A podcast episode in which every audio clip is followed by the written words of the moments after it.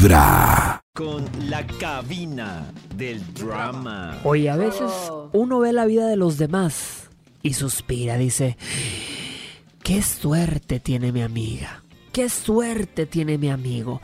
Ves y dices, tiene una esposa o tiene un marido perfecto, dinero no le falta, bendiciones tiene muchas, tiene salud, tiene prosperidad. Por algún motivo, el ser humano siempre piensa que los pastos son más verdes del otro lado de la cerca. Ay. Mamacita, y, y hay gente que lo vive en todos los sentidos. Quizá trabajas con alguien y ves y dices, le ha ido mejor. ¿Por qué le ha ido mejor a él? Oye, quizá, en la, en, inclusive en la, en, las, en la prosperidad de, de, de bendiciones, ¿verdad? Hay mucha gente que dice, los hijos, fíjate cómo le va a sus hijos. Y, y muchos son como la pareja en la boda. No importa el postre que te traigan, siempre se te va a antojar más el que le trajeron a tu pareja. El día siempre. Hay gente que piensa que lo de otros es mejor que lo suyo y se considera desafortunada. Es que hay, hay no. en eso radica, por ejemplo, los problemas de, de autoestima. Claro, es que compararse, o sea, para mí compararse es lo peor que uno puede hacer, estar mirando el de al lado y no entender que cada uno ya se, papá, lo ya se. Claro, y los procesos son diferentes. Yo creo que las redes sociales sí, eso lo acentúan un montón, ese tema, la comparación de que, claro, aparte la gente solo postea lo lindo, lo bonito. Esa, y uno y, cree que tienen esa vida perfecta. Exactamente. Y no. No. No. Hay mucha gente que dice, agradece lo malo.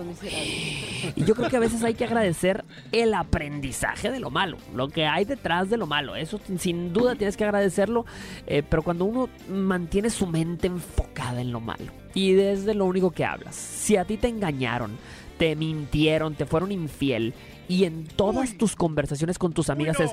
es ese maldito cucaracho, ese que me vio la cara. Mamacita, fue hace diez años. No importa, no importa, yo no he sanado.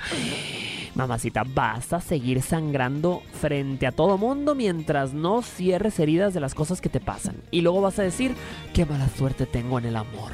Mamacita, pues te quedaste enganchada. No. Uy, claro, es que cuando alguien se queda enganchado en una vaina o con alguien, me parece que es un discurso que, que Pero... espanta.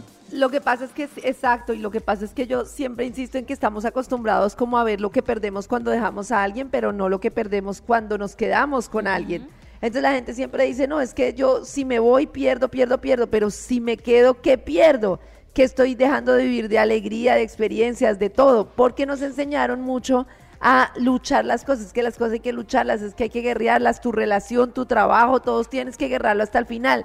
Como si el cambio fuera siempre algo negativo. O también nos enseñaron ese dicho de mejor malo conocido que bueno por conocer. Entonces ahí se queda. ¿Y si es malo lo que voy a conocer? Pero no lo sabes. Por eso. Yo por lo menos sé lo que estoy, sé lo que estoy perdiendo, que es lo que dice Karen. ¿Por eso?